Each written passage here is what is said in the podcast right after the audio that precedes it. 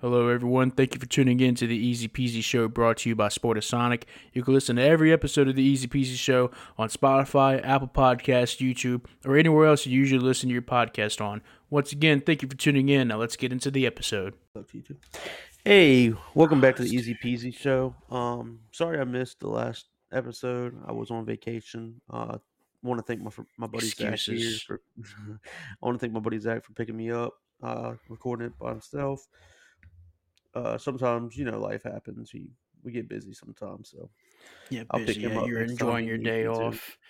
I Uh, was over actually, here fighting for my life. off, so um, fighting for my life. yeah, I was crammed up in a, in a in a vehicle with like Womp seven people. So. Anyway, um, glad to have y'all back listening.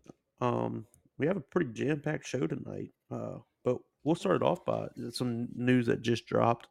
Joe Burrow just signed a massive extension with the Bengals. Team friendly, Um, you might say. team friendly, not at all team friendly. Five year, two hundred seventy five million dollars. Two hundred nineteen of that is guaranteed.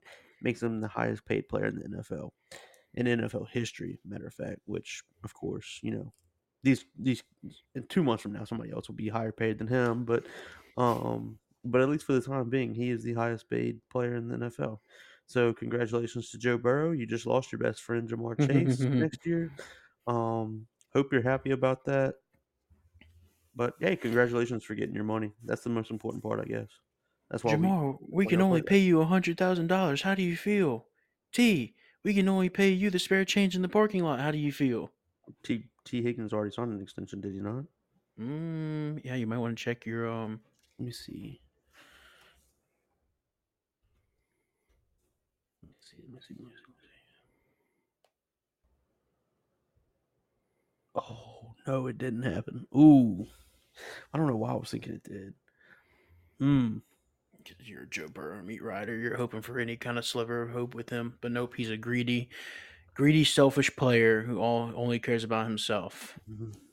Let's go look up Lamar Jackson's contract. Yeah, go ahead, go ahead. It's definitely not the richest contract in NFL history. Joe Burrow, of course, holds that. Uh, Five year, two hundred sixty million. 185 million guaranteed. Mm. Mm. Wait a man, minute. could be worse. Oh. Seventy-two and a half million dollars signing bonus. Dad, come. Golly. Man, look, hey, people getting paid around here, dog. That- Just- yeah, that's Nick just Bosa's whole contract. Oh yeah, speaking of, Nick Bosa also signed a massive extension.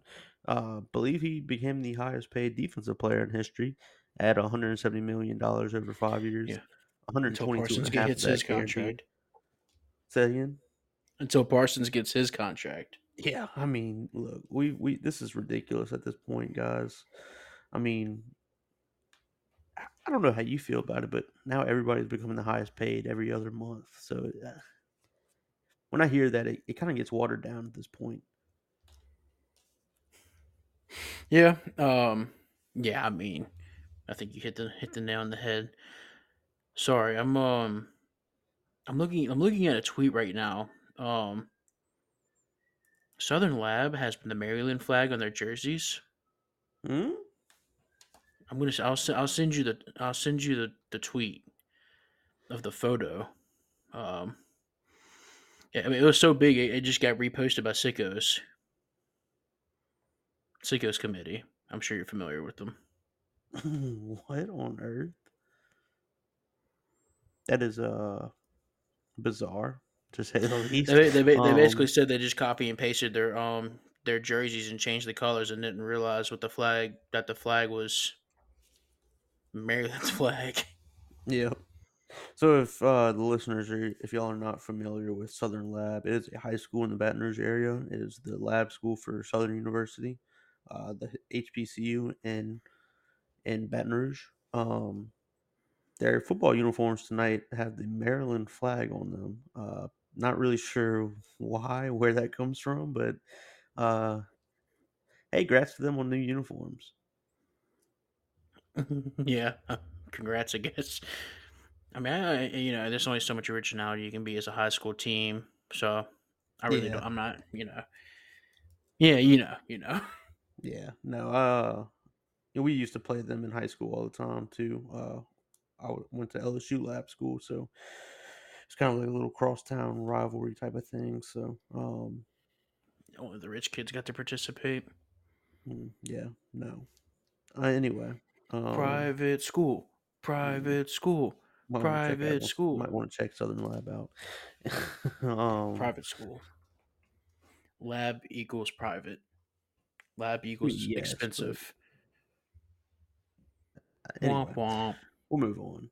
Um, so like I said, a pretty big show in store for y'all tonight. Uh, obviously got some college, some NFL football on tonight. Probably got some college on tonight as well. Uh, I think Louisville is playing right now. Let me double check that. Yeah, Louisville's slaughtering uh Murray. Murray State. Pretty sure. Mm, yeah, I mean that's to be expected.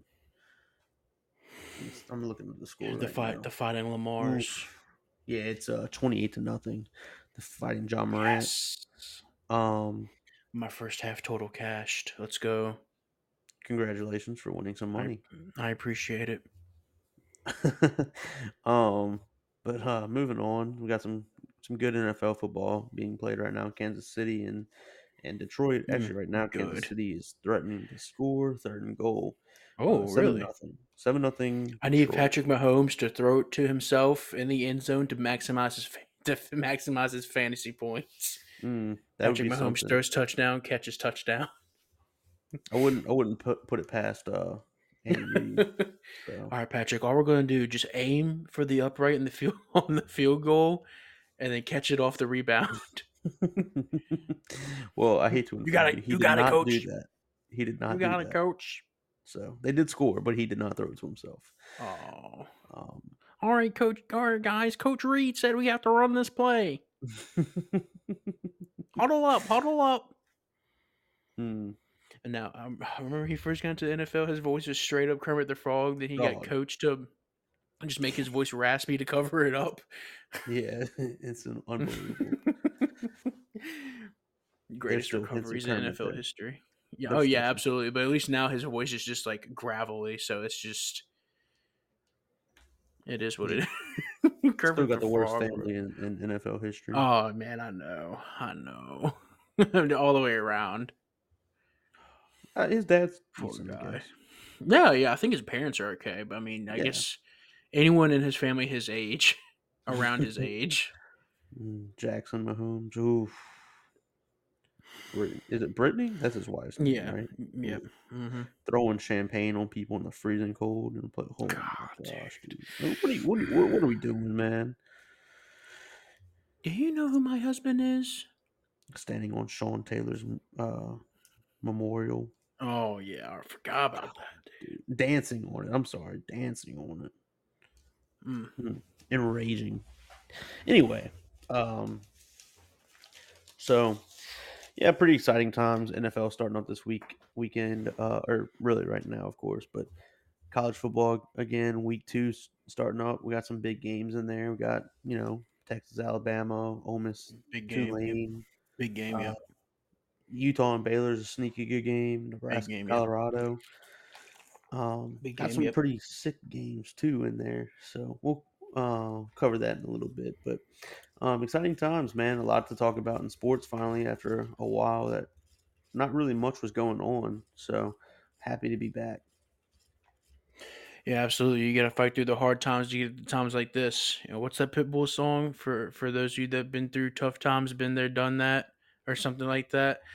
I don't know, but um, you know, and one thing you haven't mentioned yet, uh, UFC. Um, I guess we can use that as a segue to move into our UFC prediction segment by split decision. You ready to move on? Anything you'd like to cover before we start going down the rabbit holes? Yeah, no, I think I think that's it. Uh, congratulations to all the guys signing contract extensions. Um, Joe Burrow, Nick Bosa. I'm sure there were some more people signing contract extensions uh, this week that we might have missed, but um, congratulations to those guys for getting paid. I mean, at the end of the day, that's why they do it. Oh yeah, yeah, absolutely. I mean, um, you know, obviously, you know, make, I was making fun of Joe Burrow, but you got to look out for yourself at the end of the day. And um, I mean, being the highest paid player in NFL history is, um, you know, no small feat. It's a, uh very deserved feat, even as much as I like to hate him, just because he's a you know inter-division rival. Oh, congratulations to him, and then obviously, uh, what's Nick Bosa's nickname? Pass Uh, Rush Pass Rush Limbaugh. Yeah, uh, congrats to him too. Well, one of the you know, God, I know I, I'd hate to be an offensive lineman in that division Oh my gosh. or a know. tackle specifically. Oh, dude, I'd hate my life. A left I would tackle absolute- specifically. Yeah. oh, you can't you can't get away with that Niners defense. They just they just switch him around. I Oh, mean, he can dude, play man. I mean, at least they don't play him in pass coverage like LSU does to uh Perkins. Mm, well, actually, I don't know if you saw the news. They are planning on moving him back outside and moving Greg Penn inside this weekend. So Break breaking news: LSU admits that what they did was completely stupid. yes, uh, Decide to use Harold Perkins in his position that he did actually well in last year. Yep, Harold Perkins, one of the most talented edge rushers in college football. They decided to rush him only seven times against Florida State. Um, so bold strategy. Breaking news did not work. Um, I know that's a shocker to everybody, but uh, yeah, you know, turns out when um turns out when you don't use your players to their full potential, they don't play well. Yeah, know who. I mean, who who would have ever imagined, right? Yeah, no Breaking kidding. news: Cowboys plan on starting Dak Prescott at safety. yeah, that, I mean that, that'd be the equivalent. I mean, just about. I mean, it's really. Mhm. And you may think it's over exaggerating, but that's exactly what LSU. That's exactly what LSU did. Yeah, and there's some more stuff on LSU that you know. I mean, we're not in an LSU podcast, so I won't get into it. But Yeah, control yourself.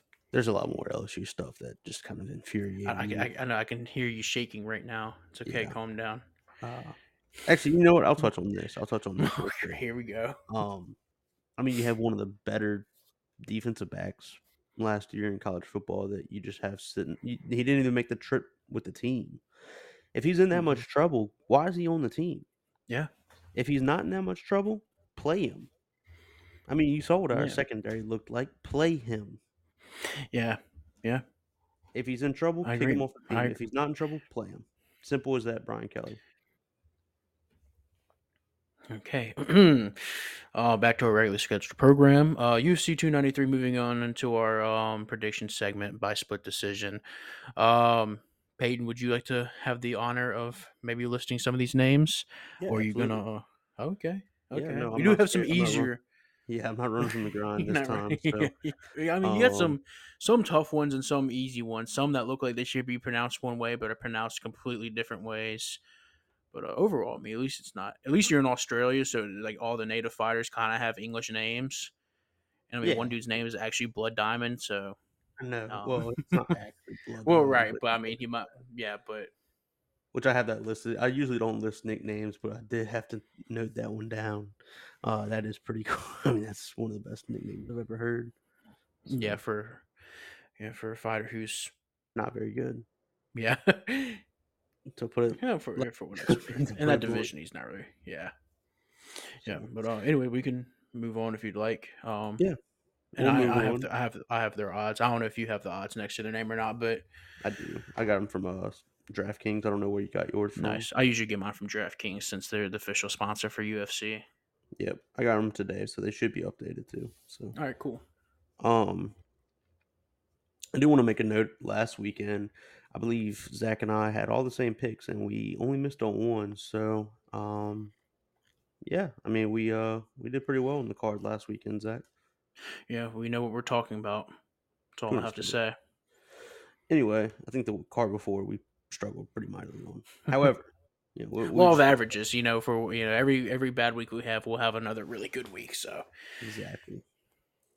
So, um, but starting off this card, uh, it's kind of an underwhelming card to to me. me me me me me me me. It's kind of a Yeah, snooze for a, for a guy like uh, Israel Adesanya fighting. I know there was some news on him. Uh, we'll get to that Mm. later, but um, for, for, for, for a fighter, pure fighter, I'm not saying outside the octagon, but a fighter who is exciting as him and as dominant as him, uh, card probably could have been a lot better, but uh, for whatever reason, it's not really. It's not really great, but it's not it's not horrible. Uh, it's just I guess we we've grown kind of used to seeing some really stacked cards lately, and maybe Mm. maybe that's what's uh, influencing my my train of thought there. Maybe But uh, we'll get right into it. Uh, fight one, it's going to be Kevin Jousset versus Kiefer Crosby. Probably butchered those names, but you know what it it is what it is. I'm just going to go full send from here on out. Go, go for. I won't Um, even correct you. You're good. Yeah, so uh Jousset is eight and two. He's making his UFC. He is the favorite minus one fifty five, and Crosby is ten and three, making his UFC debut as well. He's plus one thirty. So it's it's projected to be a pretty close fight. Um, I will say I do think Jousset gets gets away with the decision win here. Um, I could see it going either way though. He the reason I say that though is because Jousset, I mean, he has a five inch reach advantage. He's more patient. He uh he might not be the most versatile, but he sticks to what he does well, and it works for him. So, whereas Crosby is a lot more aggressive, um, but he's not quite as polished. So, yeah, I just see uh the more polished fighter winning here, and that's Jousset. I think, like I said, I think it's a very close decision, but I do have Jousset getting it done. Yeah, I don't think this. Um, I mean, this fight has a chance of being finished. I'm not sure if it does or not. Uh, I, uh, I, I essentially agree with you. Uh, have say via decision? Uh, Crosby, he's, uh, yeah, you you kind of touched on it already. He's a little bit more of an aggressive fighter, so he's the he's the type that um, and you'll hear me say this a lot, and uh, and for 293, but he likes to uh, you know, he'll take as many as he dishes out, which is uh, you know, never really never really a good thing, especially in uh, the welterweight division. Um, and going up against Jousset, who you know has a decent judo background, uh, that's kind of like his wheelhouse. Um, he's very durable. Uh, I don't think you're really going to be knocking him out. Um, and like you said, he's he's not the most flashy fighter, but he's very technical. He's much more technical than Crosby. So yeah, um, like I said, I don't think this fight gets finished, and I think this uh, essentially Jousset is going to be looking a lot better to the judges. And um, so yeah, give me give me Jousset via decision. Yeah, I think. I mean, obviously, I think if the fight gets finished, Juice will win. Um, but like you said, I just don't see it getting finished. So uh, yeah. But uh, moving on to the next fight, we have Shane Young, who's thirteen and seven, two and three in his last five. He is the one minus one sixty two favorite.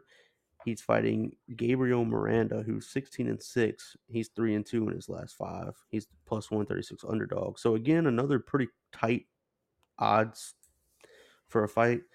Um, I think Young's kind of getting a chance to turn it around. It's been a pretty rough few years for him.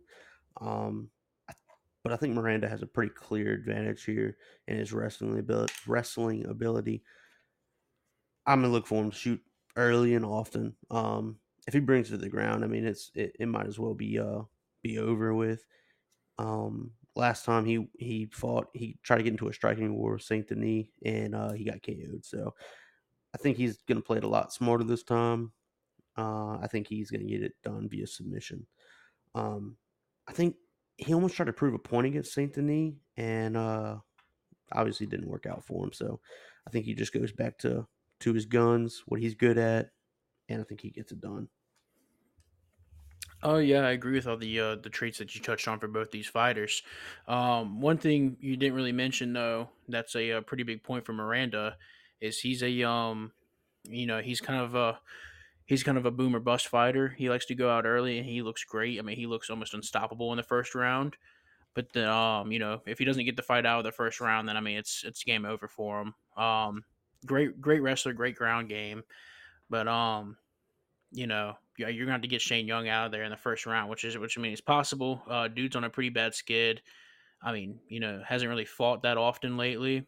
Um, so uh, I lean Young here via second round knockout. I think he's essentially going to be able to uh, wait Miranda out and do his uh do his thing. He's just gonna get the be- uh, get the better Miranda because he's uh he's shown he's shown in his long fighting career like I said, dude's 33 years old and still doesn't know how to defend a strike. Um, you know, he's very hittable, just leaves his face wide open. And uh, Young's just a very technical striker. Like I said, I think he's very durable and his cardio has held up a lot better than Miranda's. So, Uh, if Young survives the first round, I think he gets the win. If um, Miranda's able to do his bull rush technique in the first round and actually get Young down to the ground and keep him there, uh, power all the power to him. Uh, he easily wins the fight. But um, yeah, I kind of see this fight, you know, being round one Miranda, rest of the fight Young, and I think Young's to be able to catch Miranda and get him out of there via knockout.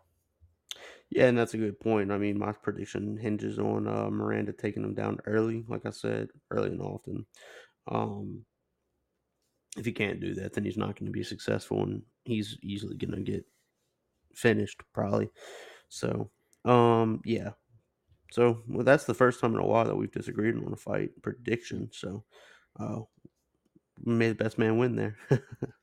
so, uh, moving on, we got Mike Mathetha who this is the guy we were talking about earlier with the nickname Blood Diamond. I mean, he basically goes by Blood Diamond. He doesn't even use his name.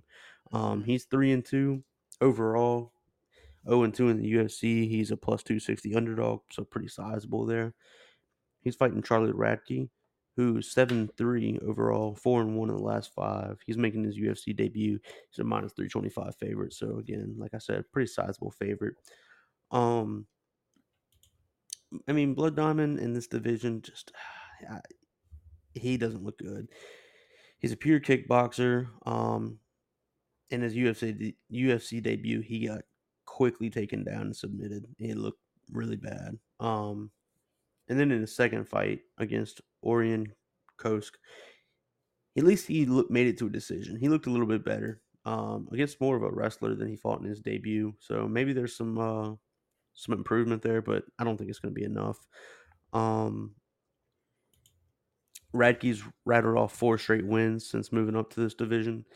Um, his easiest path to victory is just going to be attempting to wrestle, but he in his in his career he's more of a defensive wrestler. Like he'll he's fine being on the mat, but he's not going to go out and put you on the mat himself like um like others would. So it, it's going to be interesting to see if um if he takes it down early or if he tries to mm-hmm. stand up with Blood Diamond. Um, I think Blood Diamond could score the upset in the fight if they keep it on the feet. So, but I don't see it being kept on the feet. I do have Radtke via decision. Yeah, no, um, I mostly agree with you there. I, uh, I, uh, I have Radtke via third round submission. Uh, you know, Radtke for some reason he's going to look to stand and bang. He always does, and uh, like you said, uh, more of a defensive wrestler than anything and it's uh you know it's kind of weird because he's really good on the ground. Uh, he's got great jujitsu. It's like he just doesn't like wrestling, even though he's good at it. I don't know, like if he has a point to prove or what he's trying to do, but he likes to keep the fight standing. And uh, you know, not to dog on his power or anything, but you know that's not his strong suit. And uh, on the other hand, Blood Diamond though, that's about the only thing he's got going for him. He's a good striker, uh, very powerful, but um, you know, obviously trash on the ground and can't really defend takedowns. So really, this relies on the game plan of Radtke, and uh, I think I am gonna I'm gonna leave it up to him. I think he's a smart fighter coming into the UFC. Uh, I I'm gonna lean that his game plan works, that he sticks to it, and he takes down Blood Diamond, does his thing, you know, wears him down, sneaks in a submission. Yep. Um, correct me if I'm wrong. Does Blood Diamond's fighting the same uh, kickboxing uh, gym as Izzy? Oh, I'm not sure, honestly. Uh, I noticed on Tapology, it uh, doesn't have his gym listed, so I'm not completely sure. Uh, where, yeah, City Kickboxing is his uh is his gym. So, and it, that is Israel's.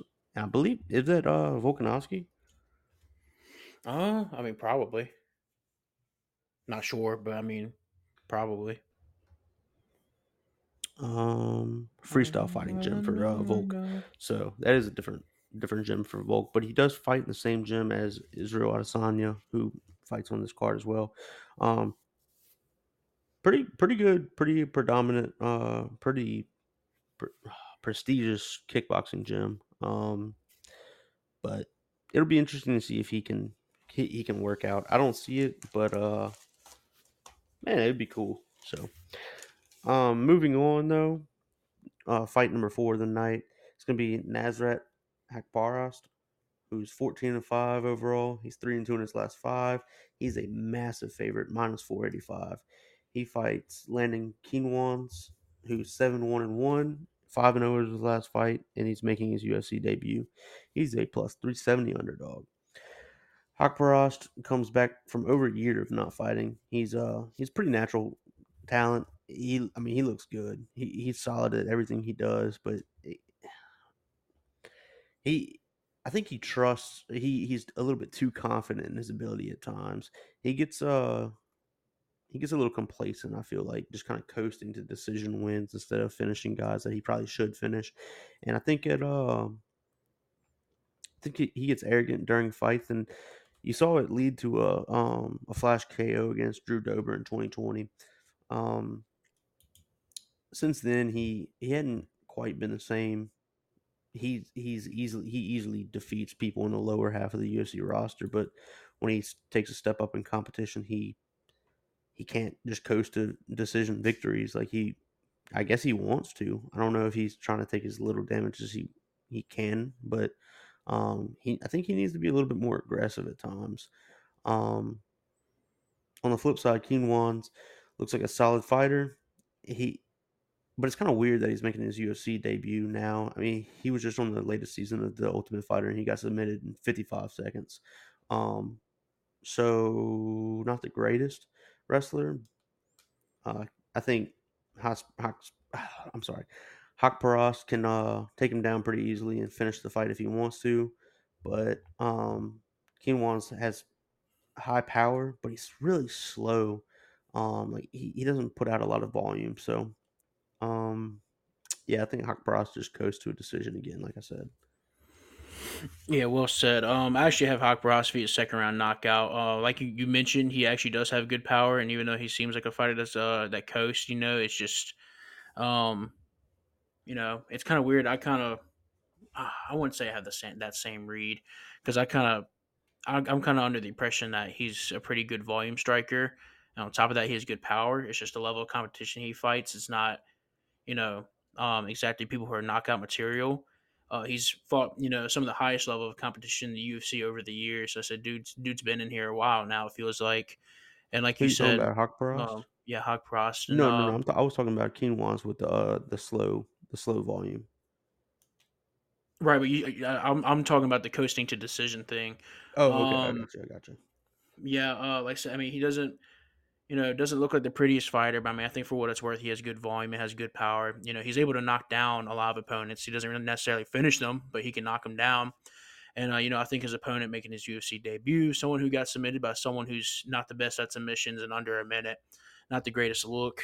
Um, you know, it just feels like they they really needed someone to fill in the spot, and this is who they got. Um, it's kind of weird because I think like literally days after he got submitted, or at least that was released on um TV. He got submitted. Um, you know, he signs his signs to this fight. Um, like you said, dude's kind of powerful, but uh, on top of that, he just leaves a lot of openings to be hit. I think Haqparast is going to find those openings pretty easily. Uh, the dude's too experienced, has fought too too much, too good of competition to let stuff like that slide. So give me Haqparast via knockout, and I'll say in the second round. Yep. Um, I think I mean I think Haqparast uh, completely outclasses him. So, uh, of course, Quinones has a puncher's chance, but that doesn't really mean much in this fight. So, uh, moving on, we got Jamie Mullarkey, who's 16 and 6 overall. He's 3 and 2 in his last five. He's a minus 265 favorite. Fighting John Makdessi, who's 18 and 8 overall, 3 and 2 in his last five as well. He's the plus 215 underdog. So Mullarkey is, a, is more of kind of like a blood and guts type of fighter. He'll grit out some wins, but um, I mean, he he also he's he's been uh, uh exposed by guys like Jalin Turner, um, and his two showings this year haven't been great. So he's been trying to slow down his style with lots of wrestling, and I, I guess I don't think it's really going to work in his favor. We'll see. Um, but I do have uh I do have him winning, but I think Makdessi. It's more because Makdessi is just not going to do en- enough. He's been the epitome of uh, consistent in his UFC career, but um, he's just way smaller than Mullarkey, and he's kind of a range type of fighter or striker. I mean, and he can he can go toe to toe with his opponents, but I mean his size is going to be a huge disadvantage against a guy like Mullarkey, who's pretty big for the division. So give me Mullarkey by decision. Yeah, that's fair. I um I essentially have the same same result. Um, Makdessi, you know, uh, his takedown defense is okay. It's not the best, but you know the um I say that. I mean, it's pretty good. And when he does get taken down, he just immediately hops back up. So I mean, is Mullarkey going to be able to keep him down? I don't think so. Um, you know, Makdessi, he's called the bull for a reason. He's going to just advance, advance, advance. Uh, he's going to, you know, dish one. Uh, he'll take one to dish one. Doesn't matter to him. Uh, you know, his volume output's great, and I mean his power, power a little bit um to be desired there. But I mean, he's knocked people down, and he has the ability to knock people down. And uh, a guy like Mullarkey, who um unfortunately we've kind of seen the story before. I say that, but you know, his last fight he was a huge favorite, and what does he do? He goes out and gets knocked out as um against a huge underdog. So, um, you know, you're really really questionable there. I think the odds should be a lot closer than what they are. Uh, you know, because Mullarkey, his chin isn't the greatest, and he's just very hittable, a very hittable guy. Uh, and he's the same way. He's the same way as the bull. He just doesn't really advance, but um, he still, um, he still gets hit as much as he uh as he get you know puts out. Uh, he likes to wrestle, and like you said, he's going to have the better physique in there. And uh, I do think this goes to decision, and I really just chose Mullarkey because you know he's a hometown favorite, and uh, I mean I do think he's the better fighter too. But um, I don't know. There's probably gonna be times in there where he doesn't look too good, but I'm just gonna leave it up to the judges and say they choose the hometown guy here to not make the crowd, um, you know, mad at him. Yep, I completely agree with everything you said. Um, yeah, that's kind of a common theme in this fight. Is a lot of guys are are going to take a punch to hit to land a punch. Uh, so very Korean zombie esque. But we'll move on to the next fight. Jack Jenkins, who's 12 2 and 0, and he's 5 and I don't know what I'm saying. Why did I say 5 and 5 in his last five? I don't know. I guess I think it's 5 and 0 in his last five. He's the yeah. minus 205 favorite. He's fighting Chepe Mariscal, who's 14 and 6 overall, 4 and 1 in his last five. He's the plus 170 underdog. So Jenkins looks to be a featherweight stud, kind of. Um, he's coming from the Dana White Contender Series, which another that's another thing that's a common theme in this uh, card. A lot of them came from the Contender Series, um, but Jenkins is pretty well rounded. He's durable. He's super powerful kicks, um, and his fights feel like they're always exciting. Whereas Mariscal is he's a UFC newcomer. Um, he made his UFC debut earlier this year, um, where he beat Trevor Peek. On the regional scene, he fought a lot of future UFC fighters, but he typically got beat up pretty bad in those fights. So, um, I just don't, I don't see Mariscal doing enough in this fight. I think it's going to be back and forth uh, with a pretty good level of excitement, but i am just going to put Jenkins via decision. Uh, he seems to be a more complete fighter and a little bit better. Yeah, um, you touched on everything there. Uh, you know, Jenkins, like you said, he's just all around a great fighter. He's very, very technical. You know, he'll mix up, you know, shots to the head, body, kicks, leg, body, head. I mean, he's um, you know, he's everything you want in a fighter as far as striking is concerned. And on top of that, he likes to mix in the takedowns. You know, um, you know, basically, if he just feels like it, he'll shoot for a takedown. You know, if it's there, he'll commit. If it's not, he'll back out and you throw a strike on his way out, kind of thing. Um, you know, compared to Marisco, uh, sure, uh, this is going to be second his second fight in the UFC. You already mentioned his debut against Peek, who, um, you know, Mariscal looked very good against Peek. Uh, is that saying a lot? I don't think so because you you fought a guy who has who throws technique out the window anytime he gets in the cage. Dude's an idiot. Um, yeah, so um, Risco though, uh, at least in his past fights, from what I've seen, he's not really a great grappler. Um, I mean, he's he's lost fight, he's lost grappling fights against people who can't grapple. You know, so not a really good look. Uh, he does like he likes to come forward. You know, he wants he's going to want to keep this fight in the feet. You know, but like I said, I think Jenkins is just going to be the better looking guy in there at the end of the day, and uh, that's what judges want to see. Um, I don't think a finish happens in this fight. I do think it goes to decision. And uh, once again, give me a hometown favorite and give me a guy who's much more technical and Jenkins to win via decision. Yep. Uh, yeah, I think he hit on everything as well. So we'll move on to another fight that I, I think is going to be kind of lopsided. Uh, Carlos Ulberg, who's eight and one overall, four and one his last five. He's the minus two seventy favorite. He's fighting Da Un Jung, who's fifteen and four overall, 15 4 and one overall. He's two two and one in his last five, plus two twenty underdog. Kind of seems like um uh Jung is hitting a, a, a kind of a wall in his career, while Ulberg seems to be kind of taking off. So, um, lost his debut to Kennedy Nzechukwu, who we've talked about before. Uh, he gassed out pretty bad, and, and he ended up getting KO'd by him. But he took a late off, and he's I mean he's looked great since then. Um, he's made a lot of adjustments in his fighting, so he has some serious knockout power. He's he's put he put guys like Nzechukwu, Neg Moreno, and I'm sorry, I can't read this. Poirier out, who I mean, they're all pretty durable guys. So he's also become more of a, a permanent, uh, patient striker, and he's done a lot better job of picking out his shots better instead of just rushing into something.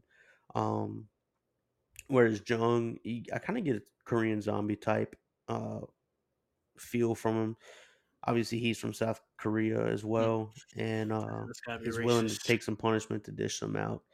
Um, he's kind of found himself slipping as of late, like I said, and he was on a five five fight unbeaten streak, but now he's he's kind of slipped. So I think it's gonna I think it's gonna be a little bit more lopsided than some people may think. I think Ulberg's gonna get it done via TKO.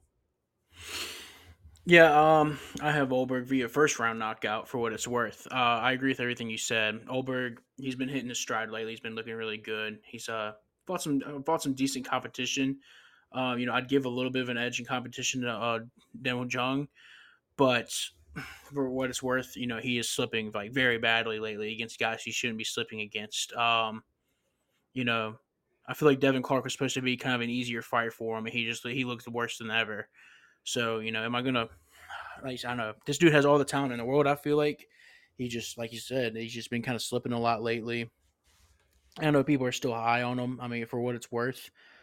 Um, like I said, I think he loses this fight. I mean, like I mean, I think he can. You know, I don't think he should hang it up or anything after this fight. But like I say, he may need to take a step back, reevaluate some things. Um, his striking leaves a lot to be desired. For what it's worth, though, he can get takedowns and he looks he looks okay on the ground. And uh, we haven't really seen Ulberg's ground game tested because, like I said, he's just in there. He's in and out, starching people in the first round uh, against like super tough people too. Um, because you know his last fight, uh, I can't remember the dude's name. I'm pretty sure it's the last fight. Uh, a guy who like never been knocked out, and I'd give him like Max Holloway type toughness, and what does he do? Goes in there and knocks him out in the first round. So yeah, give me Ulberg via uh, first round knockout. I don't think it's um like you said, I don't think this fight's particularly close. Um, I think Jung can make it close. I just don't think he's going to be able to. I think you know we got two two different fighters here. One who's you know who one whose stock is rising and one whose stock is unfortunately falling. So um, you know I'm all for gains around here. So um, I'm with Ulberg first round knockout. Yep, I agree. So I, I do have first round knockout as well. I just keep it general.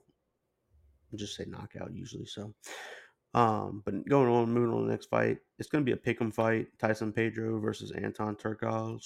Um, Pedro's nine and four overall, two and three in his last five, and Turkalj is eight and two overall and three and two in the his pleasure last five. man. The pleasure man, yes. um, so in doing research for this fight, I've realized that he has a pretty big fan base. Um, the pleasure man. Yeah. Oh yeah, it or dude. not. Oh yeah. It's oh it's, a, it's like a cult too. I mean, yeah. Oh yeah. Oh yeah, dude. dude you, um, I know you'd be surprised, man.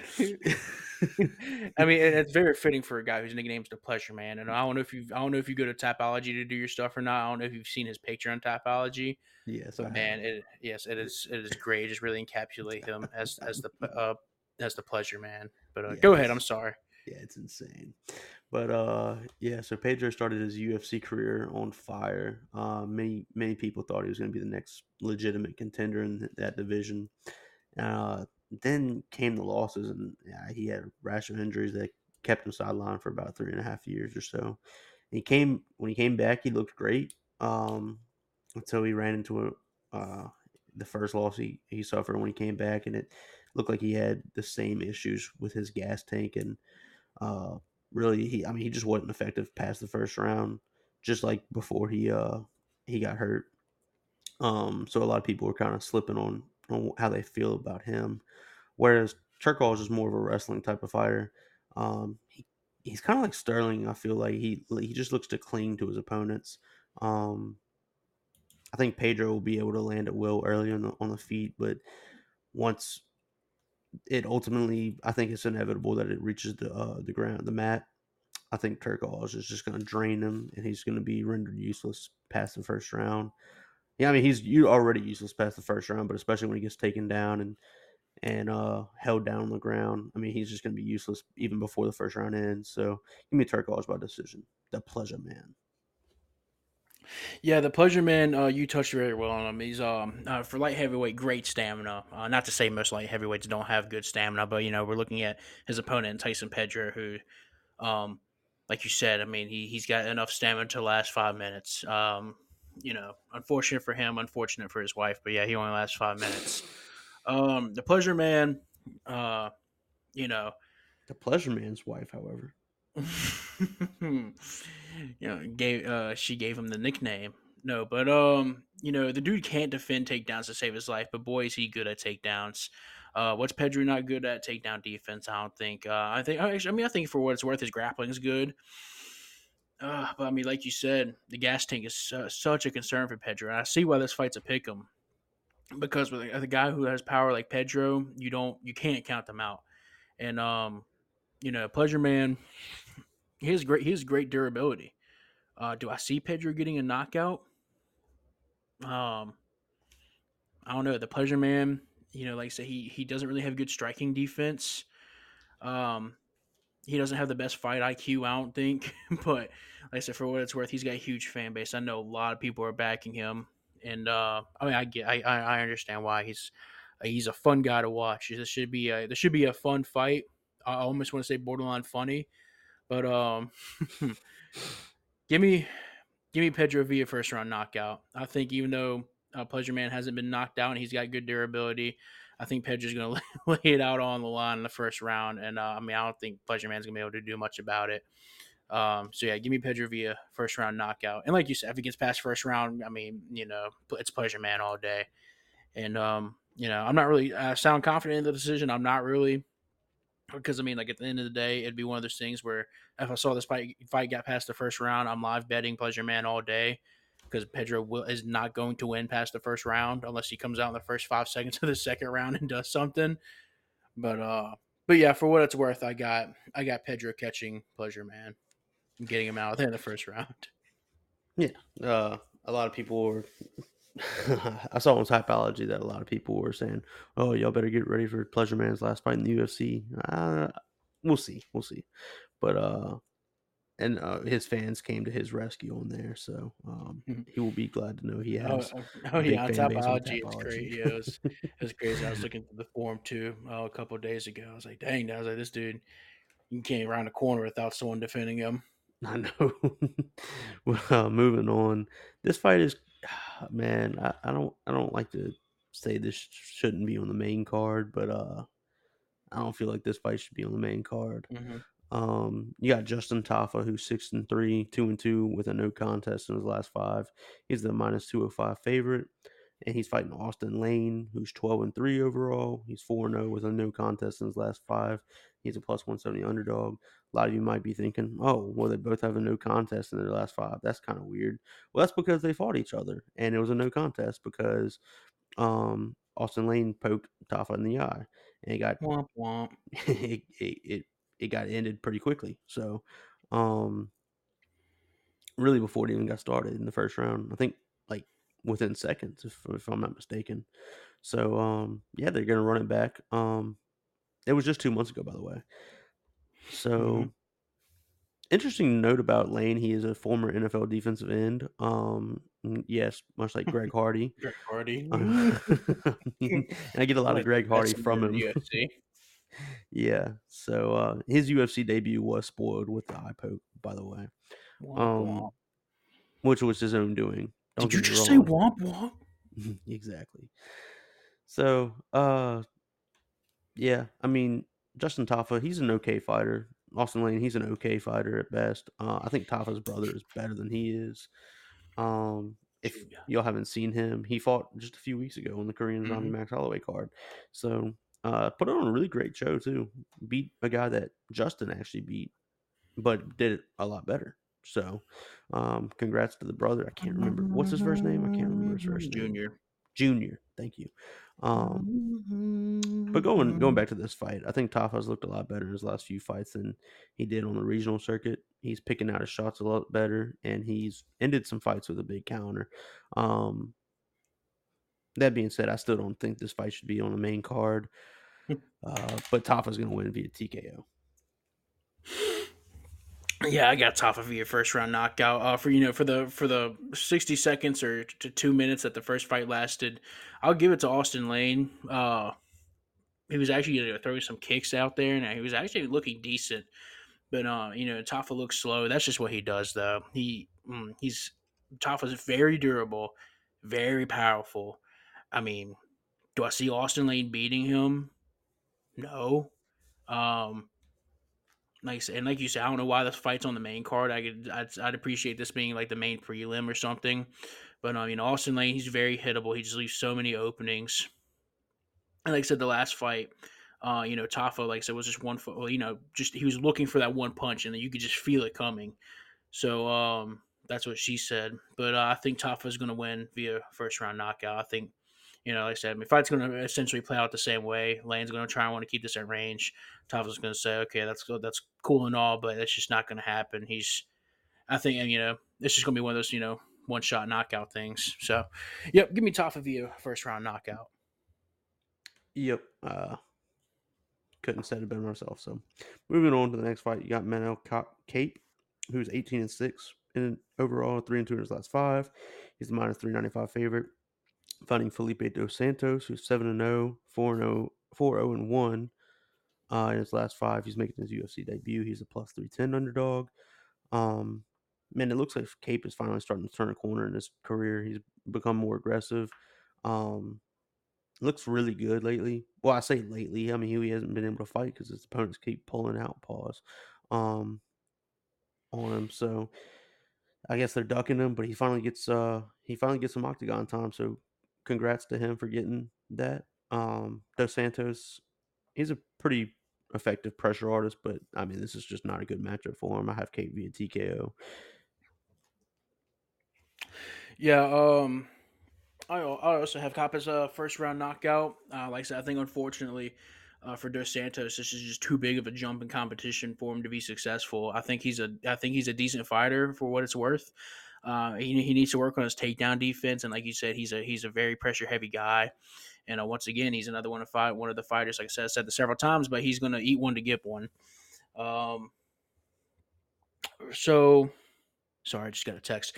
Anyways, um, yeah, you mentioned it. Uh, Kape's just been very, very, very good lately. He's uh, seems like he's kind of starting to reach his peak, which is you know really good for someone like him who like you know he first came in the UFC wasn't looking great, but uh, I'd say he you know won his last three fights via domination. Like I say, he's putting everything together.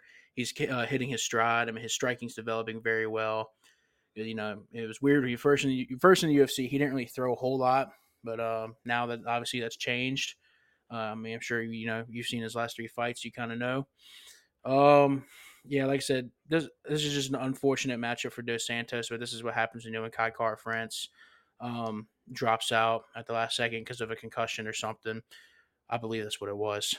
Um, I'm sure you saw the. Uh, there was a highlight of the press conferences whenever he stood up.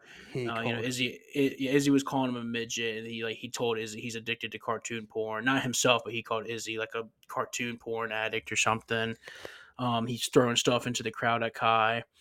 Um, which is a you know, he- strategy. Kai Kara-France is a fantastic fighter, by the way. yes, and this card would have probably been like twice as good if um, that fight was going to happen. It was going that was going to be a really good fight, and it probably it probably still will happen. I I predict, um, just not anytime soon, but I think that's something they look to run back, uh, especially since Kape made his uh, intentions clear that he's willing to build a rivalry out of this now, and Kai Kara France seems willing to do the same thing. But um, you know, it's it's unfortunate for like I said for uh, Dos Santos that you know uh, we're we're talking more about Kai Kara-France than him. But like I said, that's just what it is. Uh, like I said, this this I don't think this fight's going to be uh, too competitive. Yeah, I got Kape via first round knockout. Yeah, and uh, another thing that was uh, bold strategy is um, Israel Adesanya calling him a midget when his buddy Kai Car France is shorter than him. Mm-hmm. So, um, yeah, interesting. Um, moving on to what is going to be a banger of a fight, I think. Alexander Volkov versus Tai Bam Bam Tuivasa. Man, I love Tai Tuivasa. Um, I'm excited to see who you have winning this fight. Yeah, so um, so actually, I mean, I'm very familiar with both of these fighters, so I didn't do much research on them. Um, I'm still actually kind of calculating the decision in my head as I'm talking. I, can, I, I can just... go first if it uh if it helps you. I mean, I'll go. Know, I mean, I, I mean, I'll, it, don't, matter. It don't matter. I'll let you go. Sorry, I didn't mean to interrupt you, but like, it's like kind of like you said, we already know um, much about these fighters. Like I said, this is kind of like every other heavyweight fight where um, it seems like one guy's a very technical heavyweight fighter, and the other yeah. guy is just like a very powerful heavyweight fighter. So it's just like pick your poison. You know, what do you go with? Yep. And so I, I believe the last time we saw Tai Tuivasa was against Ciryl Gane. Is that correct? Uh, Sergey Pavlovich. Pavlovich, that's right. Um, very shortly after. So yeah. right, which he ended up knocking out Tai Tuivasa. But uh, one of the last times we saw Tai Tuivasa was against Ciryl Gane, and Ciryl Gane was picking him apart until Tai put him almost put his lights out. So uh, that's just kind of the power that you get with Tai Tuivasa. All it takes is one. It's kind of the same thing as Derrick Lewis. Um, and you know how we feel about Derrick Lewis and Tai Tuivasa is almost as entertaining as Derrick Lewis. So, um, really look forward to every one of Tai's fights. Um, Volkov though is a much, much, much, much, much more refined fighter than Tai Tuivasa. I mean, Tai Tuivasa has his hands, and that's a, and well, I guess elbows too, but that's about it. Um, whereas Volkov is much more well rounded. Um, he's a lot longer better reach. He's going to stay at a distance or attempt to stay at a distance. But one thing Ty does very well is close the gap. Um, I'm, I'm gonna look for Ty to do that. I think Ty gets gets it done. I'm assuming via knockout. Yeah, if I say Ty gets it done, it's definitely not going to the decision. Just to make things clear for our listeners. Oh yeah, um, Alexander Volkov. Uh, we we know his game. Dude's six seven. He's a monster for the heavyweight division. You know, not um not like pure size wise, but uh, height wise and reach wise. He's a problem for anyone that goes against him. Um, dare I say yeah. he's a gatekeeper though? I'm sorry. I said, dare I say he's a gatekeeper though? It almost feels like it. Um, it's, it's kind of hard to tell right now, but um, I, I guess you could say bottom of the but, elites in the heavyweight division. Yeah, and uh, like I said, it's because Volkov maybe like the more you know. Uh, I mean, he lost to Ciryl Gane, and uh, Ciryl Gane is essentially you know a Volkov. Uh, you know, yeah, like Volkov is he's a very technical striker. He's very good at kickboxing, which typically gives you know your heavyweights trouble.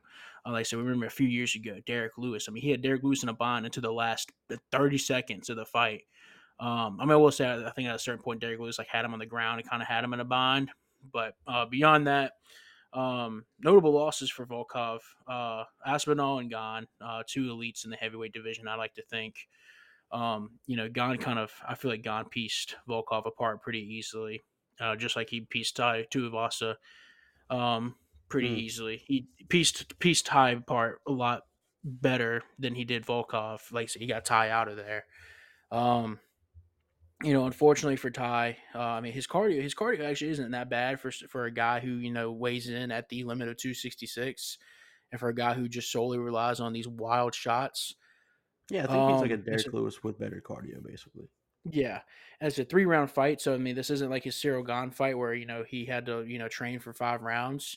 Uh, so he's going to be more willing to put it put it all on the line. Um, but like I said, unfortunately, you're going to be against someone who's just physically um, a lot better than you, uh, a lot more, let's say, gifted, I guess.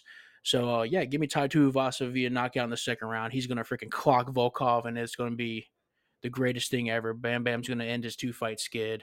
Uh, like I said, all it takes is one punch from Tai Tuivasa. Uh, I think he's probably at this point the most powerful puncher in the heavyweight division, hands down. Uh, like I said, we've seen he almost got Ciryl Gane out of there. Uh, so like you said, screw your technique. I don't care.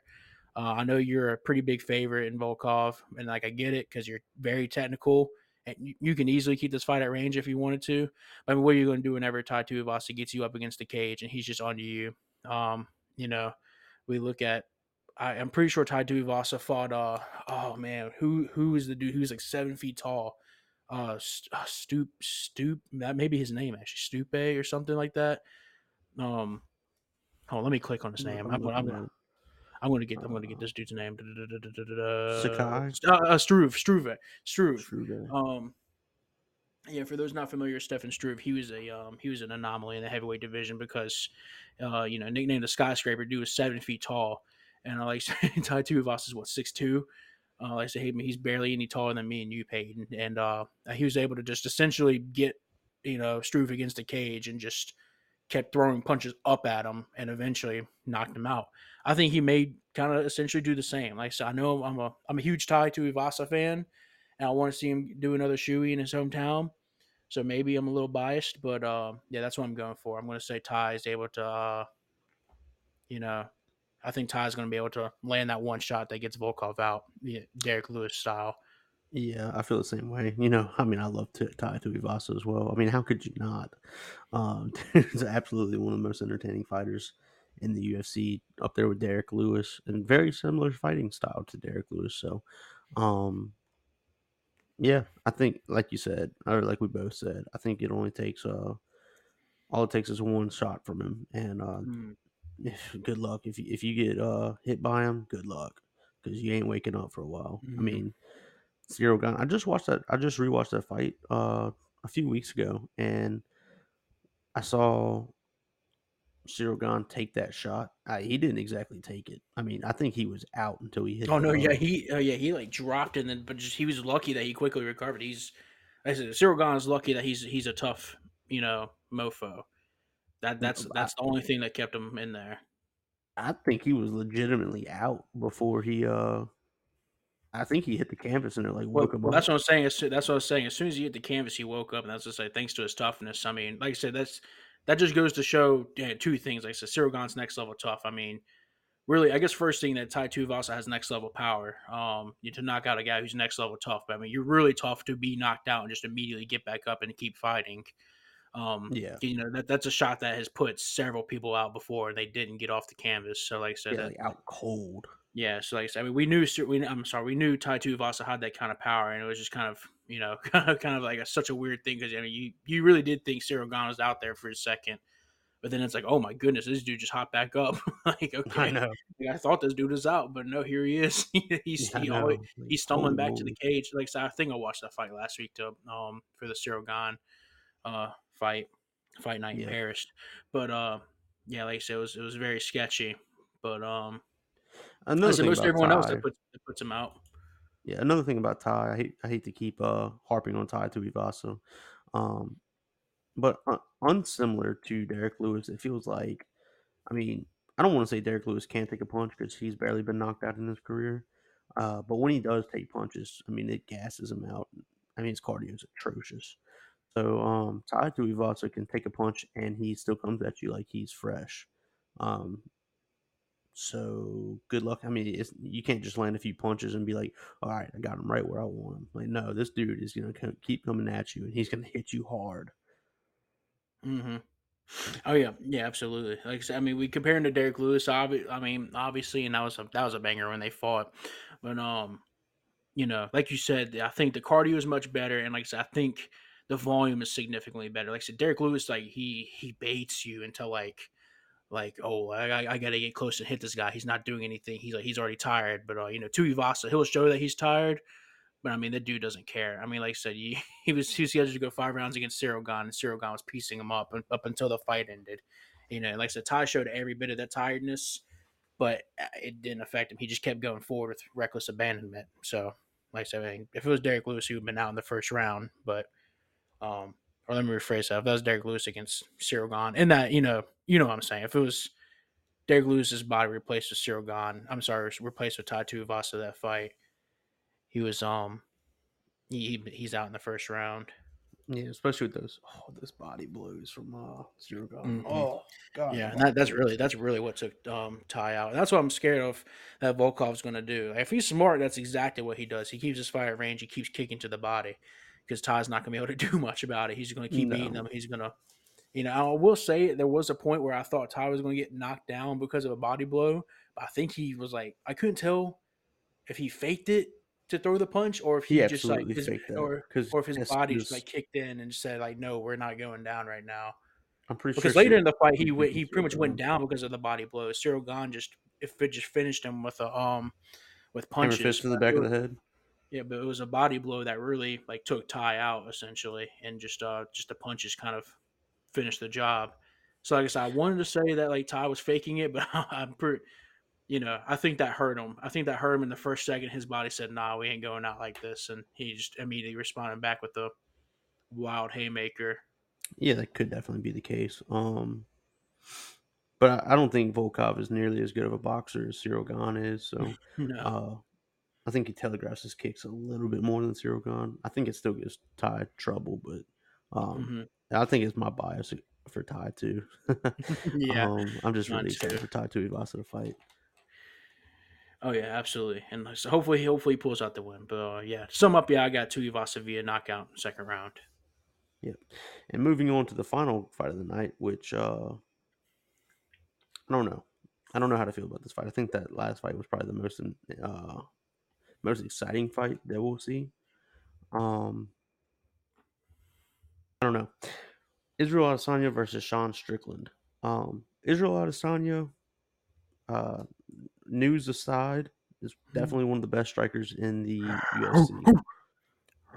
yes. So if you missed the if you missed the fight, um, apparently Israel. Adesanya um likes dogs. I'll put it that way. Um, I'll put it that way. That's I'll leave it there too. Um, just a, a strange individual, and but Sean Strickland, I don't know. I don't know. I, I mean, I know how he got the fight, but I don't know how he got the fight. Fifth ranked contender. Um, has never really beaten anybody crazy good. Um, is easily a a step down from Israel Adesanya, uh, talent wise. It's not to say he can't beat Israel Adesanya because I don't I don't ever want to say you can't beat somebody in the UFC because we all know you can. I mean, stuff happens, but um, I mean, dude, Israel Adesanya is a great great striker. No matter how you feel about him, dude's an insanely good striker. Um, whereas Sean Strickland kind of leaves himself open to striking, especially kickboxers, and um, I think that's going to give him a world of trouble. Last time he fought an elite striker and kickboxer, he got flatlined by Alex Pereira, which of course everybody gets flatlined by Alex Pereira. Um,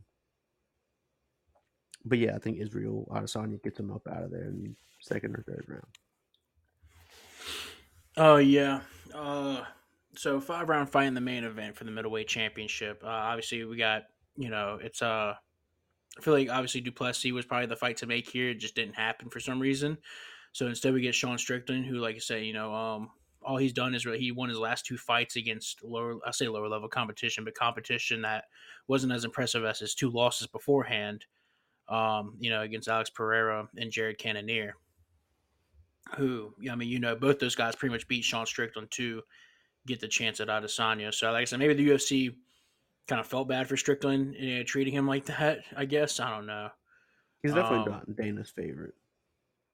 Yeah, and like I said, he's very he's very entertaining in the sense that like he always has something to say. He's just uh wouldn't call we- not quite Nate Diaz's level of um you know talk you know talking, but I mean he's he's a pretty funny guy. And it's Israel Adesanya, and that's especially with the news of him with the dogs uh lately. Like so I won't get into detail because it's kind of disgusting, but um you know, and I'm not gonna I'm not gonna say exactly what he did, and you know because I'm scared. I don't know you know how our streaming platforms feel if we say certain words so i'm not to say what he did but um it's stuff that's you know technically illegal we'll just say his fetish is girls who dress up as dogs so just imagine him uh, doing doing that stuff to real dogs anyways um but yeah, let's say Israel Adesanya, just uh, next level kickboxer. Um, I mean, Sean Strickland, uh, he was able to go to decision against Cannonier. Like I said, he got knocked out against Alex Pereira. No shame in that. Um, you know, I'm looking now. I mean, how many knockout losses does he have? Two, and one of them was against Alex Pereira. Who's the other, who's the other one against? Back in 2018 against some guy named Zaleski. Yeah, so does Adesanya get Strickland out of there? I think he could, but I'm not really banking on that. I know a lot of people are, but um, I think this fight goes to the distance. I think it's gonna be Adesanya by runaway decision. Um, 50 45, 50 44, not sure. But um, I mean, maybe Strickland will have a round in there at most. Uh, but like I said, he's a huge underdog for a reason. Uh, I mean, he's not going to be. I don't think he's going to be taking Adesanya down. I don't think he's going to outstrike Adesanya. Like I said, I mean, you you line up all their attributes across the board. Adesanya has the advantage everywhere, yeah, other than trash talk. Really close, yeah, yeah. Like I said, press conference, and like I will say, I told you that before we got on, Peyton. I think no, no matter what happens, Sean Strickland won the weekend just because of what he said at the press conference against Adesanya. Uh, like I said, Adesanya can knock Sean Strickland out three times, and it still wouldn't matter. Um, Strickland is the winner. But um, yeah, for the sake of this, uh, give me Adesanya via decision. Like I don't think I think Adesanya could get Strickland out of there, but um, you know, I think Strickland's cardio is very great, and I don't think he's, you know, I th- I don't think he's going to go down without a fight. Dude, just you know, he's too much of a character to go down without a fight. Yeah, um, I mean, uh, Sean's bread and butter is kind of uh keeping the, his opponents at like a good distance for him and piecing them apart from like a boxing range. But I mean, you ain't gonna be able to do that with Adesanya. Nobody does that to Adesanya. So even the elite strikers that he's fought, like Bobby Knuckles, I mean, dude pieced up Robert Whitaker. mm-hmm. what, what, what more can you say about him? Right. His pure ability is incredible. And he has a lot more power than people give him credit for. I think people tend to forget that Israel Adesanya has a lot. I mean, he completely knocked Pereira out cold. Okay. Caught him on a counter. So I mean, yeah, for me for for what it's worth, uh yeah, he does have power. Um but you know what I say, like Pereira is like the toughest guy in the division. I don't I don't think so. But like I said, for me, for what it's worth, I mean, like I said, he can knock out people, but like I said, he mainly relies on his, on his technique to knock people out. Uh, I wouldn't say it's his power. I would say it's his technique more than his power. He's got oh, you know good qualities in both, but um, like I say, it's more or less. Yeah, you hear it all the time. He more he catches people. You know, he doesn't really, um, you know, he doesn't really go in there and just knock people out. He just catches them and knocks them out. Yeah, but um, I mean, plenty of knockouts. Out somebody like Paulo Costa is, is is pretty impressive in itself too. Mm-hmm. Whitaker right. as well. I mean, dude has I mean, it takes power to knock somebody out, not just technique. Um, but yeah, of course. I mean, the dude's a next level kickboxer, so he's gonna rely more on his uh his technique than he does power. But he, I guess that's what I'm saying. Don't don't sleep on the power that he does have. Yeah, yeah, absolutely, absolutely, absolutely. I think there may be a couple times he does catch Sean in there, like Sean Sean wobbles, but I don't know. Like I said to um yeah, like I said, I mean, I mean, like I said, I'm not taking a knockout completely out of the picture, but like I said, I just think it's more realistic that this fight probably goes to this. It probably at least hits the fourth round, um, and then maybe then I start to get concerned for Sean Strickland. But like I said, I think I, I think he's just too, too, too himself to get knocked out, especially that's by fair. Izzy. Yeah, that's fair. Um, I mean, he hates Israel Adesanya. Oh yeah. So um, but there's a reason the odds are so lopsided. Yeah. Uh, yeah. I mean, just just du Plessis was definitely the fight to make here. Uh, for whatever reason, it didn't get made. Uh, whether it be had been on du Plessis' side, Adesanya's side, or the UFC side, we don't know. Yeah, that was, um, that was that was that was silly. Almost as soon as they like teased that that fight was going to happen, they said Israel Adesanya versus John Strickland. Everyone's like, "Huh?" Yeah, I think I think I actually did it on on uh, one of the episodes here, and you were like, "What?" And I was like, "I mean, I didn't see that from necessarily a reliable account on Twitter, but uh, yeah, I, I, I see that Israel Adesanya and Sean Strickland is in the works, and you're like, nah, I don't believe that. And then sure enough, like two days later, it got made, and you're like, what? This is- I mean, it make it really, it really, yeah, didn't make any sense. I think the du- Duplessis fight, you know, hate obviously hate to look ahead to another fight once again. That just kind of goes to show what what we think about this card. Hate to look ahead to another fight that hasn't happened yet, may not even happen. But uh, Adesanya versus Duplessis would be a very interesting fight. I think. Um, I- and I, I know a lot of people, a lot of people, especially on Tapology and like all my other forums that I'm on, would love to see, would love nothing more than Adesanya to lose his belt to Duplessis. Uh, I mean, you know, that's that's for the um. I think I saw someone um someone put in the forum, you know, that uh a Duplessis versus Adesanya fight would have to be for the BMF belt. It'd be the the blackest um, uh mofo. uh, but uh, yeah, I think that fight would be very interesting. But and hopefully it does happen. Like I said, I think Adesanya probably beat Strickland, and that fight probably will happen next. Like shame on UFC for making this fight happen first. But I mean, I get it. You, know, you throw someone new in there, I guess. Could have done the same with the. I don't. You see, like I don't know. I get more confused the more I think about it, so I choose not to think about it.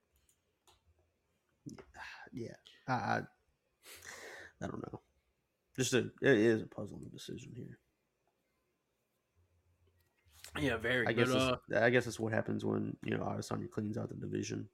yeah, I mean, it's really. Nope, back. So wouldn't you want to test him against the guy? I don't. I don't know. I don't know. yeah, like I said, try not to think about it. Just hurts your head. But um, you know, and uh, that's our that's our UFC 293 uh, recap. We can move on to what you want to do, NFL or college football. We'll go to some college football. All right. Uh, next we'll move into our college football segment. So uh, yeah, so we'll move on to college football. Um, some some pretty good games going on this weekend. First and foremost, we got Alabama or Texas at Alabama. Um, Should be a good yeah, it one. should be a really good one. It was a good one last year. Uh, if you remember Bryce Young, I, I, I say Alabama squeaked it out, but it was really Bryce Young putting the team on his back. Um, he basically willed them to a win last year. And uh, what's what's interesting though is uh, they don't have Bryce Young this year. Uh, they don't have Jahmyr Gibbs this Mm. year. So, ah, man, um, I hate to say they're in a pickle, but they're kind of in a pickle. Uh, quarterback play is Yeah. not going to be. Milroe looked good though. Say that again. Milroe looked good. That's that's who was the quarterback Yes, last yeah, week, right? Milroe looked good. They like stay, they named him like five minutes before the game started or something. And said, "All right, go out there." Yeah, Milroe looked good, but I mean, I don't know. I'm not sold on Who they- who they- Milroe as a potential Middle quarterback, Middle Tennessee. huh? Yeah, and they Middle Tennessee. I'm just not seeing who they're playing. I mean, I knew they didn't play like a USC or something like that, but Yeah, so I, I'm I'm not completely sold on the quarterback play yet. Um, we'll see. I think uh, I think they I think Bama does get it done just because it's at Bama. Uh, Nick Saban's still your Mhm. coach. Uh, I'm still not completely sold on Sarkisian.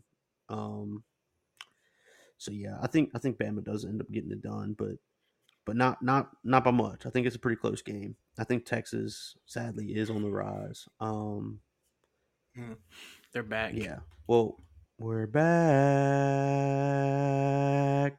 Mhm. No. Um. Now I will say this about Texas: they did not look great against a very inferior opponent last year. I mean, last week. Um. They looked decent at best. Quinn Ewers didn't look like he really got any better, and that's concerning if you're Texas, especially with, the, with a coach like Steve Sarkisian. As he's an he's supposed to be an offensive mastermind. He didn't look much better offensively, but I think most of that was just because you were trying to stay very vanilla, so that Alabama couldn't get Yeah, much, you don't- uh, yeah, film on you. Yeah, you absolutely do not show your hand against uh who they play Rice. Yes, exactly. Um, so I don't, I don't, I don't look too far into that. Um, but yeah, I think that's a definitely a game to watch. I think Alabama ends up getting it done by less than a touchdown. Um, and like I said, really just because they're at home and they have they have Nick Saban in their corner.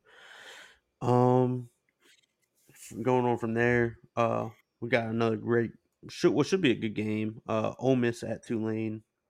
Um, I mean it's it's interesting. Uh, Ole Miss. I mean Tulane. I'm curious to see what they got this year.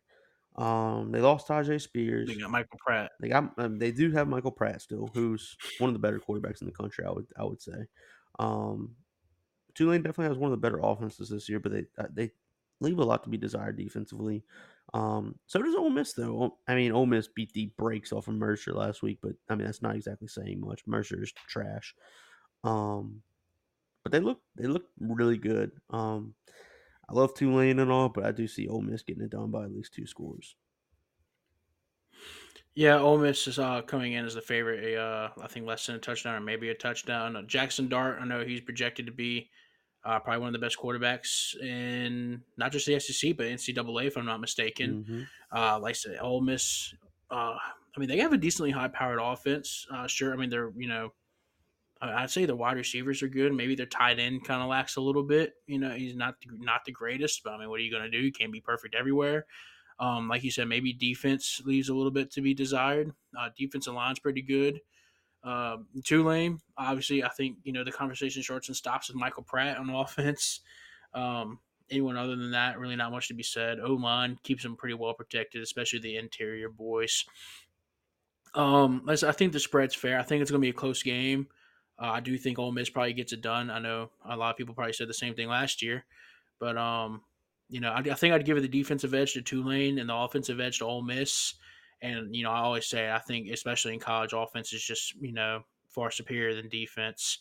So um, yeah, for what it's worth, I think Ole Miss gets it done. I think it should be a very interesting game. Um, not like a super. I'm not going to say it's going to be a shootout between offenses. I think you know it's going to be a decently competitive game on both sides of the ball. So yeah, I think Ole Miss by a touchdown, give or take. Um, yeah, unfortunately, like I said, uh, you know, Tulane, one of our home teams here, but uh, I think Ole Miss gets it done this year. I'm pretty sure. I know. I think they lost last year, but I don't think they. I don't think they lose again. Hmm. Or was it the year before? Uh, I think it was last year. Okay. Uh, yeah. I mean, I, I I would love to see uh Ole Miss pull off. I mean, not Ole Miss, Tulane pull off the upset here, but uh, I just I just don't see it happening. Um,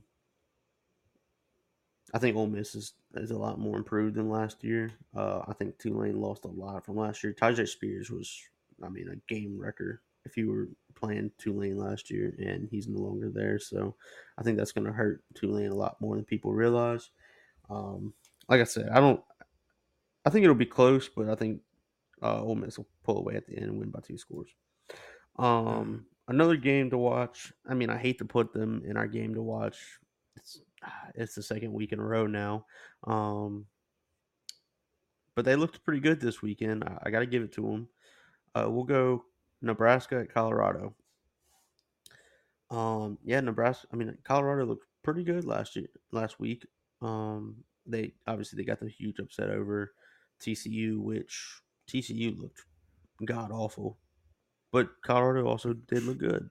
So, um, not to take anything away from Colorado there, but TCU did look terrible.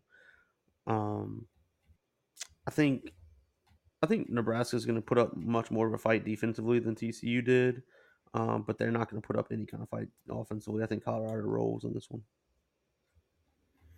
Yeah, I'm with you. I'm uh, I'm all over the Colorado hype train now. I know uh, dogging them in the preseason projections, but uh, you know, I, I guess good for Coach Prime. Um, I said, I know I keep saying it, I tell it to everyone, and I'll stand by it. Like I said, I think that's exactly what Colorado needed. I just didn't know it'd be to this extent. Uh, yeah, I think I'm not sure. I wouldn't say Colorado rolls them. I don't know. I want to. I want to after seeing what they did to TCU and just knowing Nebraska. But you know, uh, I think the spread for this game is like three points. I think that's fair. Uh, Yes, I, I, mean, I, don't know. I don't want to comfortably say Colorado wins. Uh, I lean Colorado, but I think Nebraska is going to put up a fight because you know this this may be a, a, marquee win for Nebraska if they could pull it off. You know, um, shutting down the hype train of Colorado um, before they really truly get rolling, and then all of a sudden Nebraska's the talk of the town. Yeah. So I, I, know they probably want nothing more than that. Yeah, if Colorado loses this game, they're dead to me. Uh, I don't think they'll ever win a game again. Um, I I mean, if you saw Nebraska play last weekend, they were freaking terrible. They lost. Obviously, they lost to uh, Minnesota, who's not not great. Um, yeah, uh, uh, we'll, we'll, see. We'll see. I, I, just don't. I don't see Nebraska putting up much of a fight here. Uh, I think defensively they put up more of a fight than TC, like I said, but I don't think that's necessarily saying much. Mhm. But uh, moving on to my sicko game of the week. Um, and so Zach and I just had this conversation before we hopped on. Um, what is a sicko game of the week? So just just to define it, it is two really bad teams playing. Um, and it's going to be a low scoring game. There's just really no reason for anybody to watch it unless you are just a true sicko and love bad football.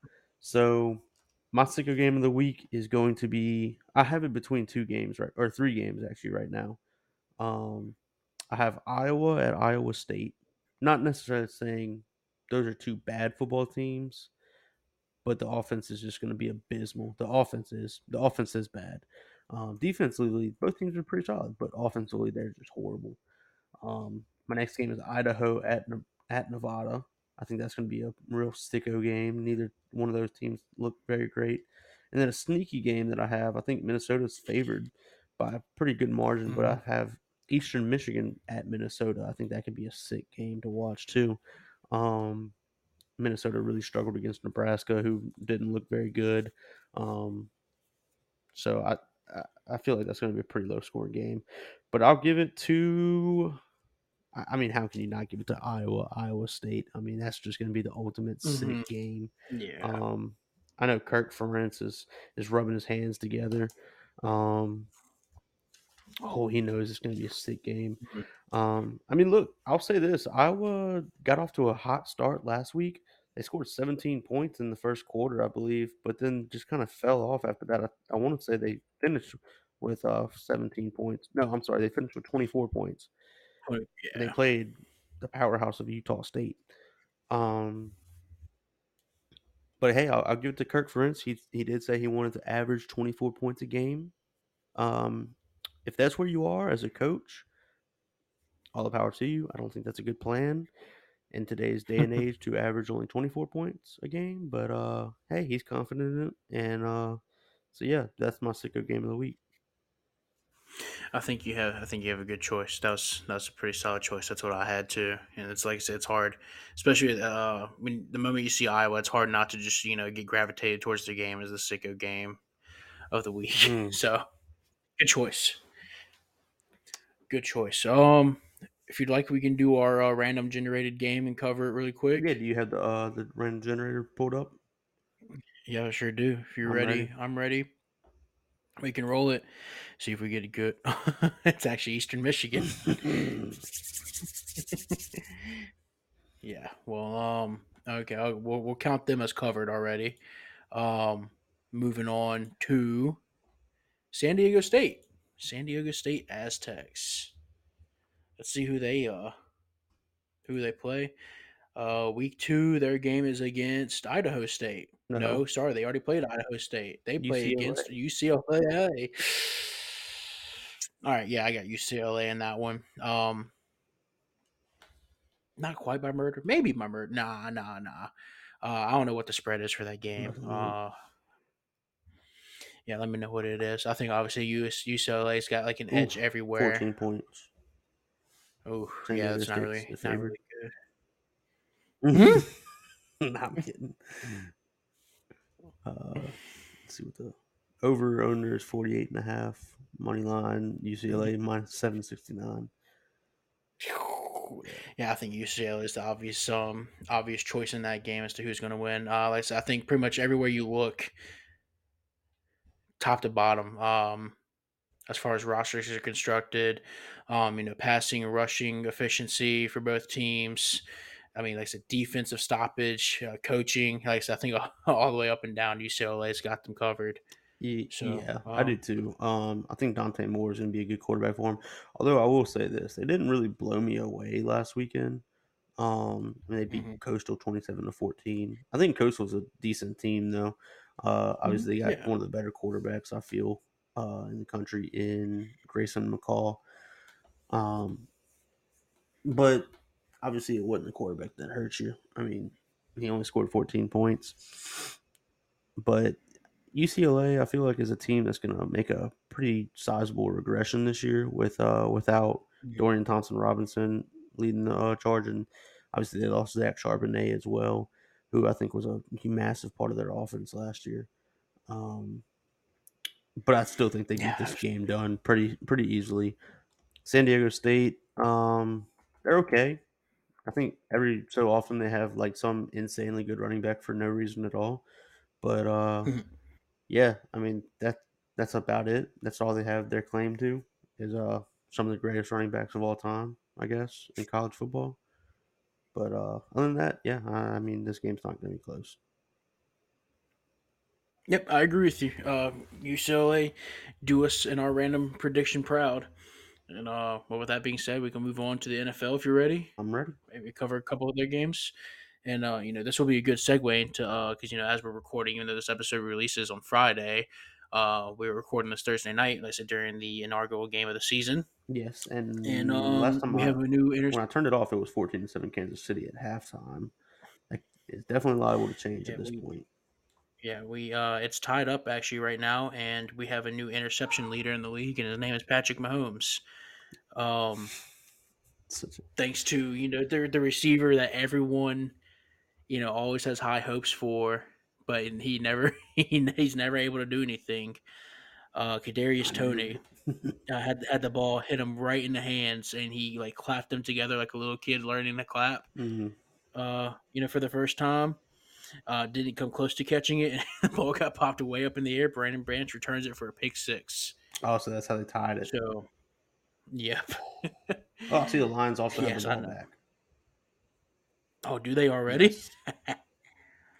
oh yeah, the Chiefs are cooked without Kelce. Like so I know me and you touched on it before. So the whole reason they're they're a consistent Super Bowl team is because of a certain trio, and you know now Kelce's out of that trio. So what do you have? Um, not much, unfortunately.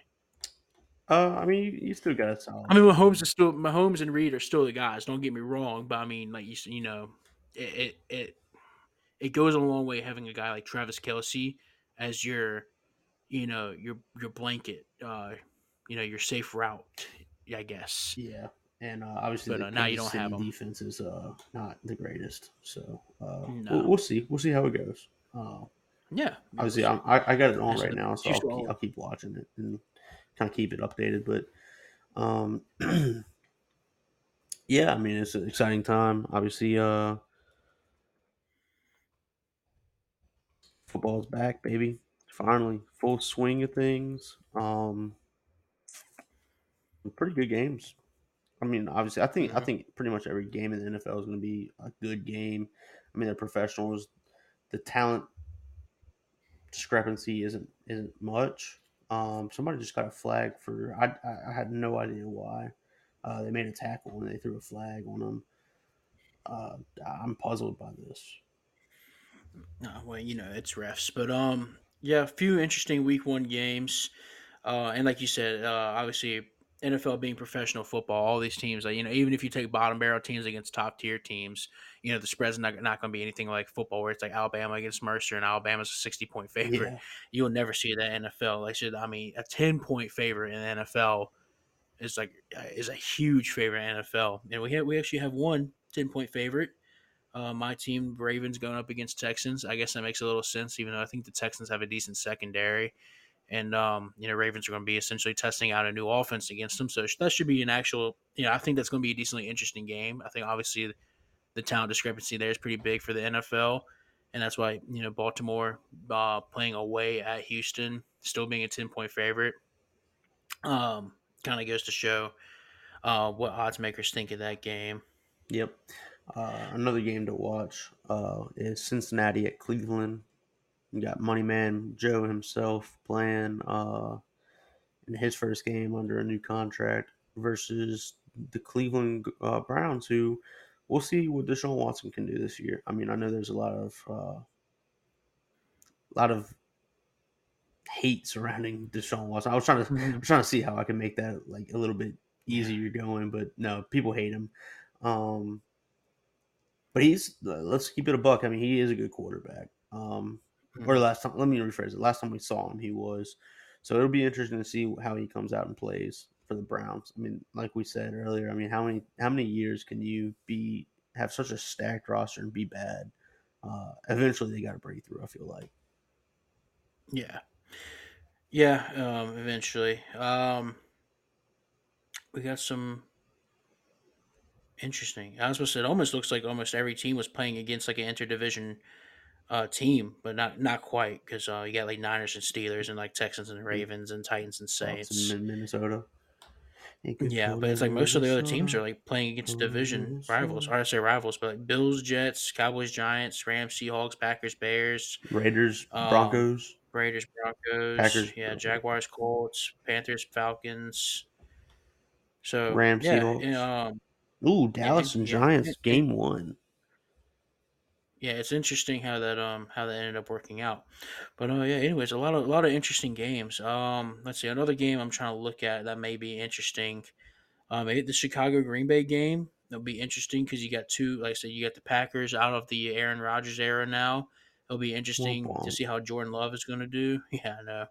It'll be interesting to see how Jordan Love is going to do. And I know Christian, there's like uh, news coming out. Watson's uh, very like questionable, and it's not looking too good for him to play. So that that kind of sucks for Jordan Love. Yeah, you just get thrown But straight um, to the obviously, fire. you, yeah, yeah, but you, you know, still your Packers, you still have a pretty good uh, one-two combo at the running back position. So I don't think you're completely screwed. But um, going up against the Bears offense, who just required DJ Moore, and um, you know, I guess they got something to prove.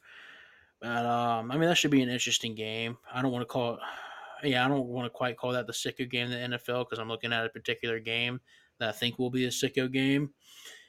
Um, and that's the Raiders and Broncos. Mm, uh, Broncos are kind of a decent favorite, decent sized favorite. I see the three and a half point favorites uh, going up against the Raiders, and I see why. I think uh, it'll be interesting to see the Broncos.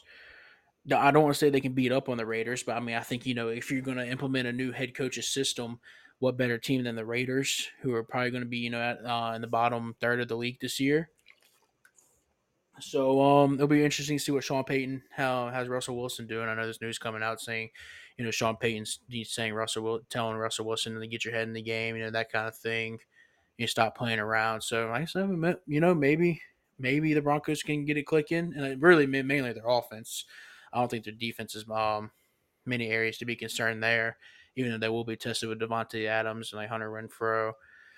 Um, that won't be really tested much by Jimmy G. But I mean, I still think Jimmy G's a decent quarterback, but you know, he's no, you know, Mahomes, Herbert, Burrow type. So, right. um, I said, I mean, I, I still think they'll somehow find a way to be the uh, sicko game, sicko game of the week, uh, if you will. So, yeah, uh, that's a wrap on the Raiders and Broncos. Is there uh, maybe another particular game, Peyton, that you might find interesting? I know the hometown team, the Saints, are playing the Titans, or like I said, if you No, uh, I mean another not that game. I do I do circle the Miami and Chargers game is kind of interesting. Uh, obviously, two high octane offenses, uh, not so amazing defenses. I don't want to say uh, they have bad defenses, but they're not amazing.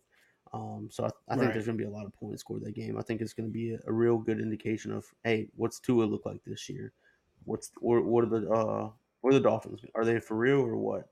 Um, obviously, Jalen Ramsey's not going to be in the game. He uh, he is hurt, but um, I, I think I think they'll overcome that. I think they will beat the Chargers. Uh, yeah. Um, I think the last game we'll cover the te- the technical last game of the week for this week, uh, being played on 9-11 Mm, is Bills and Jets. I think that'll actually be a very interesting game. Uh, he's got to. He's got to be. He's due for three homers that game. Um, uh, Mr. President Castellanos just hit his third home run. A third home run has hit. Never mind. Um, so yeah, Bills and Jets. I think that'll be a very interesting game for obvious reasons. You know, uh, new look Jets with Aaron Rodgers, and obviously very high hopes there. Um, and then obviously the Bills. Everyone knows the Bills' high-powered offense and a really good defense. So I think everyone that'll be that's that's a good game to have uh, as your first Monday night game. Everyone's going to all eyes on those two teams, and I think it'll be a very good indication as to where uh, these two teams. I think we kind of know where the Bills are, so I think it's going to be more. Everyone's going to be more or less watching the Jets rather than the Bills, if that makes sense. I mean, I think both teams are going to be equally watched, you know, but I'm going to be keeping a closer eye on the Jets yeah, just, just to see see what they look like. they're actually going to be legit this year. And you know, and I I know that kind of that kind of sucks. You're going up against. I'd, I'd consider the Bills elite competition, 100%. but um, you know, throw them into the fire. I'd like to see what they got, and uh, you know, if they really contend, uh, I think they probably will. I do they win? I'm not sure. I doubt it. I think I give the, uh, the Bills a slight edge. Um, you know, I think the Bills win like 27 24, something like that, or like maybe like 31 27, something, you know, something along those lines, 31 24. I think it's a close game. I think both offenses shine more than both defenses will. Oh, without a doubt. Even though I think both Just- I sides mean, of the ball yeah. for both teams will have their moments. Yeah, that, I mean, the defense of both of those teams still aren't bad by any means, but yeah, I mean, the, the defenses aren't going to be the, the stars in that show. No, we're not watching for the defenses. Come on. Exactly. Yeah, that should be a very interesting game. Like I said, I, I ever so slightly lean Bills, but like I said, I'm definitely going to be more so watching for the Jets. Yeah, I think that that is a great, like you pointed out, I think that's a great Monday night football game. Um, so Yeah, well, um, that'll do it for this episode. Uh, I know another decently long one, but uh, we try and keep it under two hours for um, you know, our own brain's sake, and because YouTube hates it whenever it's over two hours. But uh, that's beyond the point. Um, like I said, we got through a lot of content this episode. I know we probably missed a lot too, but um, it is what it is. We'll we cover what we can when we can, and um, and we'll be back uh, recording Sunday night for our Monday episode. So um, uh, once again, thank you for listening, and we'll see you then. yeah, see y'all later. Thank y'all for listening. All right, peace. Peace.